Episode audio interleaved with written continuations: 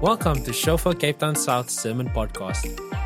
We trust that today's message will edify and strengthen your faith. Thanks, Ed. Thanks, Ben, for leading us into the presence of the Lord. It's always a privilege to be able to get together and worship God. For those of you that don't know me, I don't usually have a frog in my throat. My name is Johan.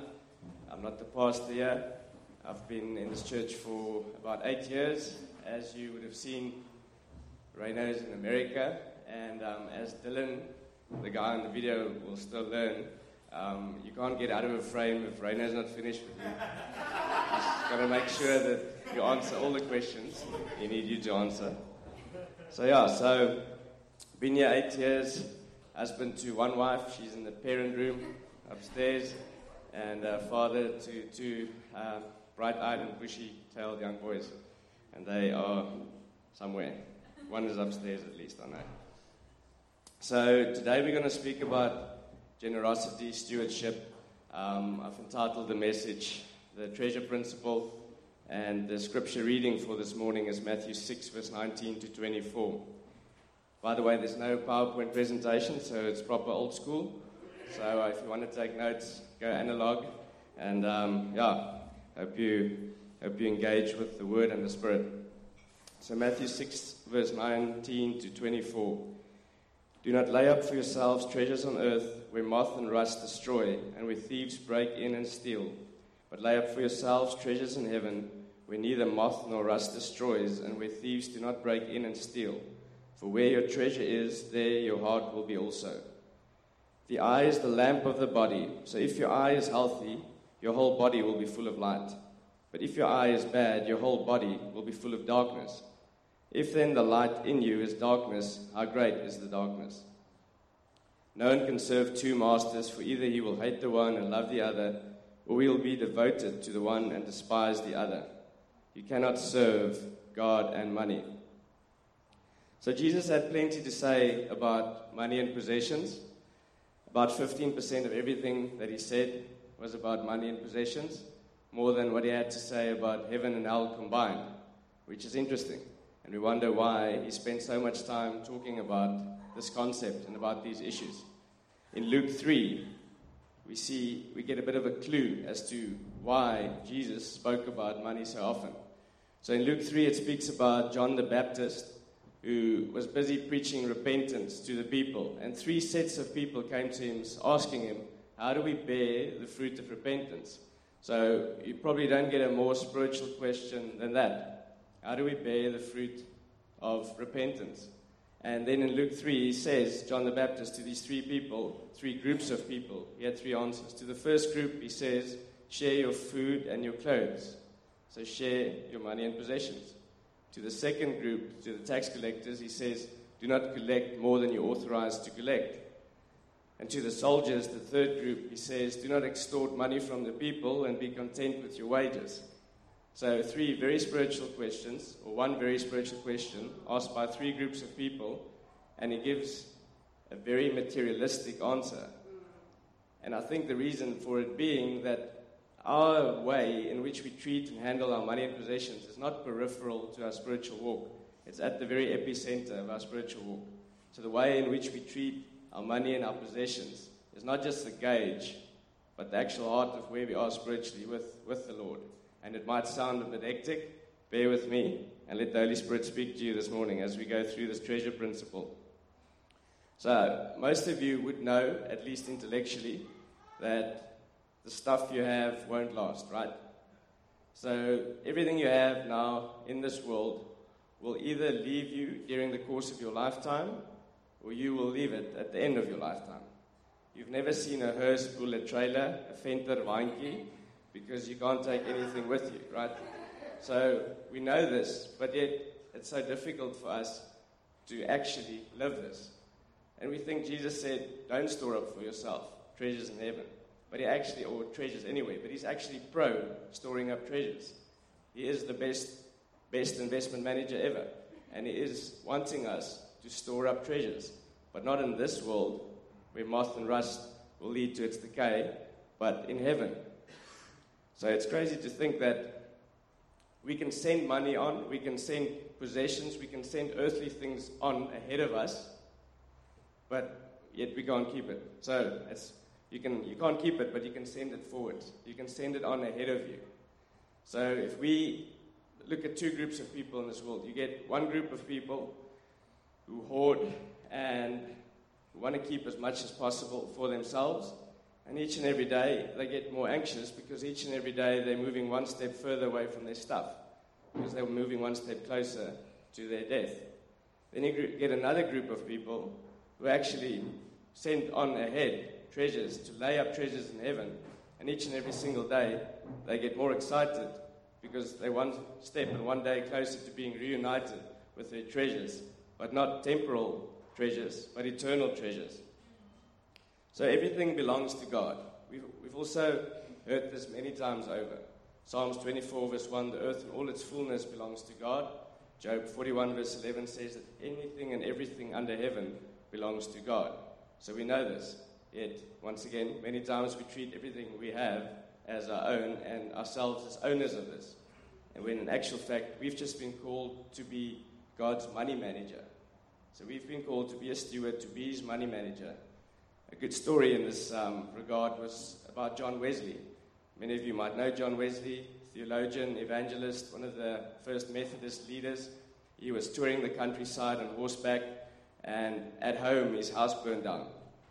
And one of his friends or an acquaintance searched for him far afield um, to tell him about this news. And when he eventually got hold of him, he said, Mr. Wesley, your house is burned down. You need to come and attend to it. And what he had to say was that it's not my house that burned down, it's God's house that burned down. And if it has burned down, then it's one less earthly thing for me to worry about. So that's quite insightful. So we should always look for the best place to invest God's money. We have access, unrestricted access to his bank account, which is a ma- massive responsibility. If you look at Matthew 13, verse 44, it says the following The kingdom of heaven is like treasure hidden in a field, which a man found and covered up. Then in his joy, he goes and sells all that he has and buys that field. So this is someone that found, imagine yourself walking around in a field and you find a massive treasure. You find more treasure, more money than you could have ever dreamed of or hoped for. What do you do? You go and you sell everything you have to buy this farm so you can lay claim to this treasure. So there's an immediate joy in the present, but there's a sacrifice as well in the present in order to obtain this future joy and reward. So for us as Christians, knowing that what Jesus has done on the cross, knowing that he did, what he's done is a finished work, it's a perfect work, that he's coming back, surely for us it should be the most logical thing to do that when we found this treasure, which is Jesus, our first and foremost, foremost, our treasure is Jesus, when we find him, why is it so difficult for us? Why do we think it's radical to give everything away, whether it's time, possessions, money, our lives, in order to gain this pearl of great prize? Think about it this way. You've got all the currencies in the world, and in South Africa we use the ZAR, and one of the most volatile ones. Say, for example, all the global leaders next week come and together and they say, from next week onwards, from next Monday onwards, we're only going to use the Swiss franc. Every single other currency will be abolished by the end of next week, and by that following Monday, everyone and anyone will only trade and deal in Swiss francs. Would it be radical to take all your possessions, liquidate it, get ZAR and or the cash in your bank account and go and buy Swiss francs with it before next week Monday. It wouldn't be too radical. It would be pretty logical for you to go and take as much cash and rands as you can to go and exchange it for Swiss francs before the rand becomes worthless and just keep enough rands in order to get you through next week. Go to the grocery stores, buy two items at Woolies or maybe 20 at Pick n Pay. But bottom line, keep just enough cash to get to next week Monday. It's not radical. Yet we think we think it's radical. And if someone asks you to do this, and you ask yourself to do this, we, we kind of feel this is radical, but it shouldn't be. Nothing is wrong with earthly money. We just need to understand that it has limitations. there's also nothing wrong with looking after your family. And 1 Timothy 5 verse 8 says, if you don't look after your family and look after their material needs, then you're wicked. So it's not about not looking after your family, your loved ones, but it's about knowing that earthly money has limitations. See, we've got access to the best investment advice ever. Investment advisors and investment managers, they've got a 20 or 30 year horizon. We've got access to Jesus, he's got an eternal investment horizon. And we've got access to, I mean, the most amazing insider trading tip ever, being that this world will come to an end, that there's a second coming, and that whatever we have here, all the stuff we have here, will at some stage become worthless. Either to ourselves when we die or when it breaks, or just in general at the second coming. So, what will we do with that insider trading tip? And it's a legal one as well, made by God, who's not a man that he should lie. So, surely it should be the most natural, unradical thing for us as Christians to do to exchange earthly possessions, to forget about storing them up unnecessarily, and to send them ahead of us to lay up treasure in heaven. So Jesus commands us actually to do what's in our best interest. Because what is to his glory is in our best interest. It's always in our best interest. What is to his glory is always in our best interest, which is something to think about. Um, I'm still chewing on that one. So I'm not going to delve into it, but what is the treasure in heaven that Jesus speaks of? It's power, Luke 19, verse 15 to 19, if you want to go and look. Possessions, eternal ones, Matthew 19, verse 21. Pleasure, Psalm 16, verse 11. And then I also just want to mention one thing that I forgot to mention earlier.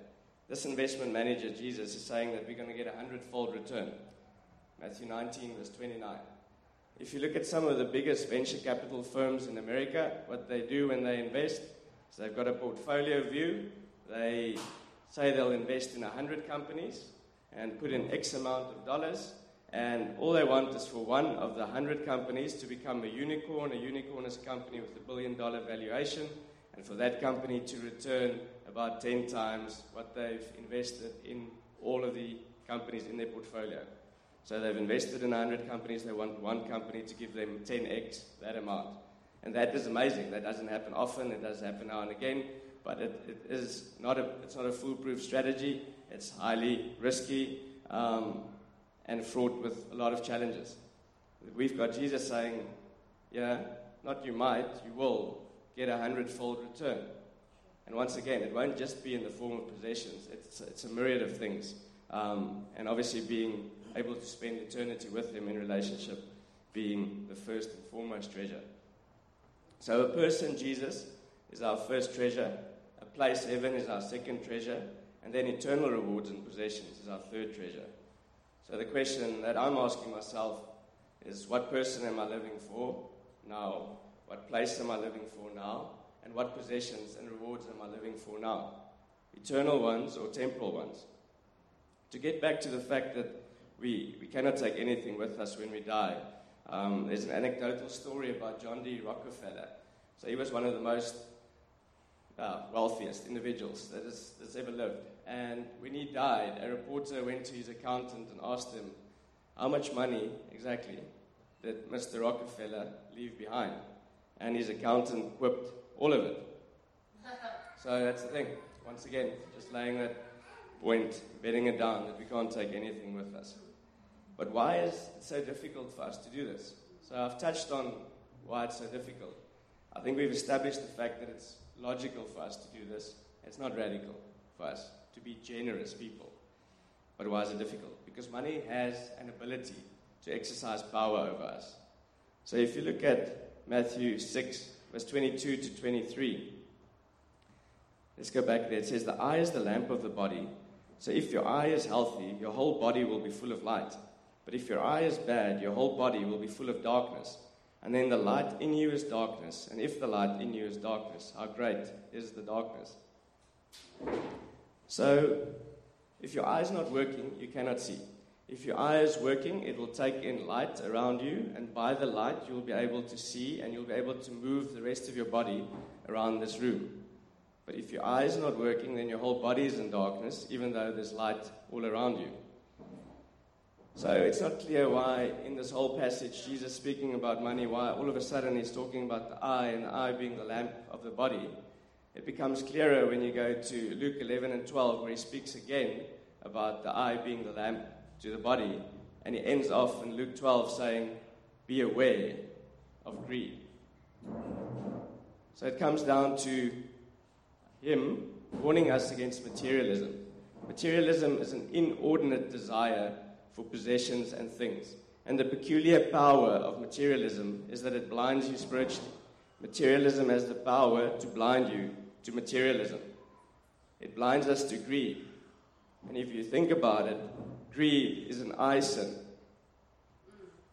We're absolutely sure most of the time that it doesn't apply to us. If you're committing adultery, you know you're committing adultery. You don't have to think about it. You don't have to wonder about it. If you're in a sin of greed, we tend to not know about it. We tend to deny it. Tim Keller once said that in all the years of people coming to him, um, confessing their sins, no one has ever come that he can remember saying they want to confess their sin of greed. So, greed, greed hides in a way that a sin like adultery doesn't. Materialism keeps you from asking the hard questions about your life, about your possessions. So you only need to know one person richer than you and or one person greedier than you to think that you're fine. That's why Jesus spent so much time speaking about money and possessions. And why he spoke about the eye being the lamp to the body, because we have to be careful. Because if we can be caught unawares very easily when it comes to the sin of greed. In 1635, there was a gentleman, a pastor called Robert Keayne. He was the pastor of the First Congregational Church in Boston. And at the time, his elders disciplined and admonished him in 1635 because he was also an excellent businessman and he was taking a 6% profit at the time. Now, the reason why they admonished him is that collectively they decided earlier on that the profit margin for a Christian should be 4% nothing more, Christian businessman. So the moral of the story here, or the point of it, is not to talk about what's the percentage profit that you need to take or not take as a Christian. It's about, because in today's world, it's going to be very difficult for you to bear down one figure. I think it's, it's between you and God, and that's why it's so great. It's relational, it's not transactional. You've got a relationship with God. You can go ask Him exactly what you and your business can charge and what you as an employee should earn and what's a fair wage. But to get to the point of the story, these people understood that it's very easy for oneself to become deceived. So, as a group, they decided that it is safer for us to, as a group, decide on a profit margin for any businessman in our congregation, and they came to 4%. And this pastor did good business, and he made a 6% profit, and I'm sure he was still preaching, still, I'm sure he was still living with the Lord, hadn't forsaken him, but in a way, he stepped out of line because he wasn't accountable and he wasn't true to the decision that he made to the group. So the question is who do you have that you're accountable to? Who have you given authority to speak into your balance sheet and into your income statement, to ask you about your giving activities, to ask you about your hoarding activities? Because you won't, you will not see greed yourself. You will not see yourself stepping over the line because that's the power of greed. Power of greed is not to ask, it's not to think, and it's to say, not me. I am 10 times better than the guy next to me, so I'm fine. So, why does money have this power over us? So, we say that it can have power, but why? Two things predominantly. Firstly, some people find significance in money. So, by money, you can buy a certain lifestyle. When you buy a certain lifestyle, you can achieve a certain status in society. And that is a sense of belonging that it gives you, it's a sense of power. Um, and when you look at people, it's so easy for all of us. When you look at someone poorer than you, socially, social economically, socioeconomically poorer, you immediately, automatically, kind of, your default reaction is, I'm better than this person. So, yeah, you, you, are richer than this person, but are you better than this person? But the hum, human nature is to automatically, if you find money to be a source of significance for you, then the automatic reaction when you see anyone poorer than you is going to be th- to, to think that I'm not just socioeconomically better off, I'm just better off. I'm a better person, and you below me, not economically, but you're just below me. So that's the danger of having money as your source of significance. Secondly, why does money have so much power over us? Because it's a form of security. It's a way to control an uncontrollable world. It's a way to feel safe. But the actual reality here is that no amount of money can keep you safe, no amount of money can help you control the, the variables out there, and no amount of money can add one minute to your life. So, how do we break that, that power of, of money? How do we get to a place that we're really radically generous, where we can go and exchange our, our earthly rands for, for heavenly Swiss francs? How do we get to that place? It's by returning to our first treasure. And our first treasure, as I said earlier, is Jesus. Everybody treasures something. So, deep in the most inmost being, you're treasuring something. And whatever you treasure is that thing that you say, if I get that, it'll all be worth it. If I get that, I'm worth it. It might be money, career, status, romance, etc. So, almost like the Lord of the Rings, that ring, my precious. In your innermost being, you've got a little my precious, and it might be a big one. But every single my precious outside of Jesus will ask you to lay down your life for it. Jesus comes and he says, I have laid down my life for you. So he had everything. He had ultimate significance, ultimate status, status. Said like an American, it must be Raina's um, influence all the way from Ohio. Um, and Jesus had ultimate security. So all the things that we think money can buy for us, security, status, Jesus had it. Then he was stripped of it completely. But he died for something. And you only die for that which is your precious. So with Jesus dying for us, we can know that we are his precious. Like in the Lord of the Rings, we are that, that ring. And in Isaiah 53, it speaks prophetically about the fact that Jesus see, sees the reward uh, and the result of his suffering and that he's satisfied with it, which is amazing. We need to know this. It's only when we, when we know this, when we know that we are Jesus's precious, and when we are knowing that we are His treasure, and when He's our first treasure, that we'll be free from money, that we'll be free from anything. So, how do you know that you have spiritual wealth? There's a, there's a quick and easy back of a matchbox type exercise that you can do. And uh, that is by the way you react to wealthy people.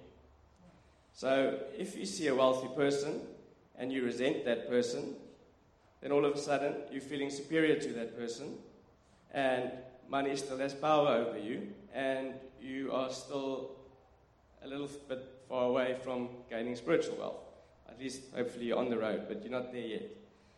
And then, secondly, if you see a wealthy person and you envy them and you start idolizing them, then what happens? You feel inferior to that person. Once again, money has power over you, and you have not yet attained a state of spiritual wealth. So the gospel says that we are more of a sinner than we ever dared believe, and we're more loved than we ever dared hope. So if you're in the gospel, if you've put the gospel and Jesus at your center, in that epicenter, instead of any other ring or earthly possession, but you've got your precious being Jesus and the gospel, then knowing that you are more loved will not make you feel inferior when you meet a rich person, and knowing that you're more of a sinner than you think you are, you will not feel superior when you interact with a rich person. So that is how we can move to a place where money doesn't have power over us. The gospel and Jesus must be first and foremost, with Jesus being our primary treasure. So, another quick and dirty test, litmus test you can do. Um, the end result of all of this, if you've attained spiritual wealth, is that you'll be able to love rich people. You'll be able to love them unabashedly. You'll be able to respect and learn from poor people. And you'll be radically generous. So if, if you're walking in spiritual wealth, you won't be influenced. You won't feel inferior or superior to rich people. You'll be able to meet a poor person, understand that, yes, economically, they're poorer off than you, but spiritually, intellectually, etc., they might be way better off than you, and you can learn from them and you will respect them regardless. See, in Matthew 6, verse 22, when it speaks about the eye being good and healthy, it's got a double meaning. So the other meaning, Greek meaning, is generous. So we need to have generous eyes. We need to look for ways in which to give away. So, how much do we need to give away? So, when Jesus treasured us, he treasured us sacrificially, right? And we, need, we know that we need to live out the cross of Jesus in our lives. But it also means that we need to live out the cross of Jesus in our economic lives. So we need to give enough money away in order to experience sacrifice in our economic life. And we're going to inevitably sacrifice a portion of our own lifestyle. So many people speak about the tithe as being the standard, and that's all fine and well. But if you're tithing your 10% and it doesn't impact your, your lifestyle at all, then you need to think and ask yourself Am I radically generous? Am I actually sacrificing my standard of living? Am I sacrificing economically my life for God? Because every single realm of my life need to bear the cross, and in every single realm of my life, I am going to experience inevitably sacrifice for the greater joy and eternal rewards that are on their way. So the question is Is there a cross in our economic lives? A question I ask myself as well, and we all have to ask each other. And with greed being a sin of the eye, you have to find a few people that will ask you that question every now and again. Because a week from now, we won't ask that question. This afternoon, we won't be asking that question to ourselves. But if Jesus is your joy and treasure, you'll give away happily, you'll give away radically. So it's a principle of deferred gratification. The joy, however, is instant. You would see in Matthew 13, verse 44, that traveler was instantly filled with a sense of joy. So let's give instead of keep. Let's invest in the eternal versus the temporal. And let's store up treasure in a place where we can receive eternal dividends, not just temporal dividends. We have an, an eternal investment horizon, as I said earlier. The money God gives us is eternal investment capital. And every single rand, every single bit of capital in the world has an agenda. You do not get capital without an agenda. So you have an agenda with your capital. Capital coming to you in whichever form, by way of a salary, by way of a dividend, has an agenda. So let's, as Christians, make sure and ensure that the agenda of our capital is Christ. That with whatever we do with our capital, we advance Christ, we personify Christ, and we let it point towards Christ. Because revelation is also positional. Many times we wait in the stand and we say, when I feel like I'm going to be a cheerful giver, I'm going to start giving. But revelation is positional. So if you're in the stand waiting to be filled with joy to give, you're going to wait a very long time. You have to be on the playing field, you have to start giving, and then the joy will come. So the joy is instantaneous, but you first need to give. You're not going to get the joy and receive it from the stands. So the question is the final question that I want to leave you with is will we live lives being rich towards ourselves, or will we live lives being rich towards God? Jim Elliot, he was um, 29 years old when he was murdered in South America for the sake of the gospel. Um, there's a famous quote of him that says, He is no fool who gives what he cannot keep to gain that which he cannot lose. And let us be the people of whom that is said, even economically speaking. Cool. Let's pray. Thank you, Lord, that we know that we are your money managers, Father God. We are your steward, Father, that you are the owner of everything, the cattle on a thousand hills. Thank you, Father God, that, Lord, that we know that you are in control of our lives, Lord Father. We don't need to come to you, Lord Father, or we, we don't need to come to money, Father, as a source of significance and a source of security, but we can come to you, Jesus, as our source of security, our source of significance, Father God. Thank you, Lord, that you have promised us eternal rewards, Father God. Thank you, Father God, that even though we can't store up wealth in this life for us, Lord Father, we can't take anything with us, Lord Father we can send treasure on ahead, Father, accumulating eternal rewards and possessions, Father God. But thank you, Lord, that we can also prioritize you, Jesus, that you enable us by your Holy Spirit to seek after you as our first and foremost treasure, Jesus, to live for you, to live for a place called heaven, and to live for eternal and not temporal rewards, Lord Father. Thank you, Lord, that you enable us, Father, to be unradical with our money, Father, knowing that if we're unradically giving everything away, we're actually being extremely logical and reasonable, Father God. And it's actually radical to hold on to it, Father, knowing what we know and what you've revealed to us, Father God, as Christians, Lord Father. So help us, Lord Father, to, to live a life of generosity, Father God, where we promiscuous with our finances, Father God, where we, we give, Father God, and share our food and clothes, Father God, where we give to a place where we experience the cross in our economic lives as well, where we need to surrender a portion of our lifestyle, Father God, knowing that nothing less is, will, will, will match, Father God, nothing less will, will meet the need, Father. Because when you gave to us, you gave sacrificially, Father. You didn't stop at, at 10% or a number, Father. You stopped with your life and you gave your blood to purchase our eternal freedom and eternal life, Lord Father.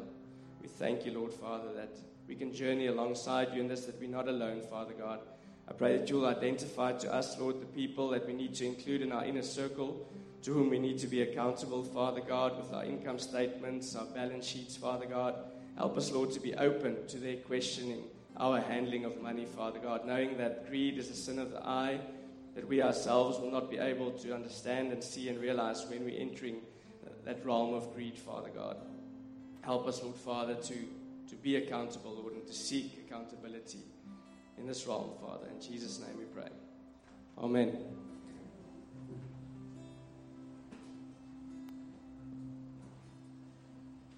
Thanks, Johan.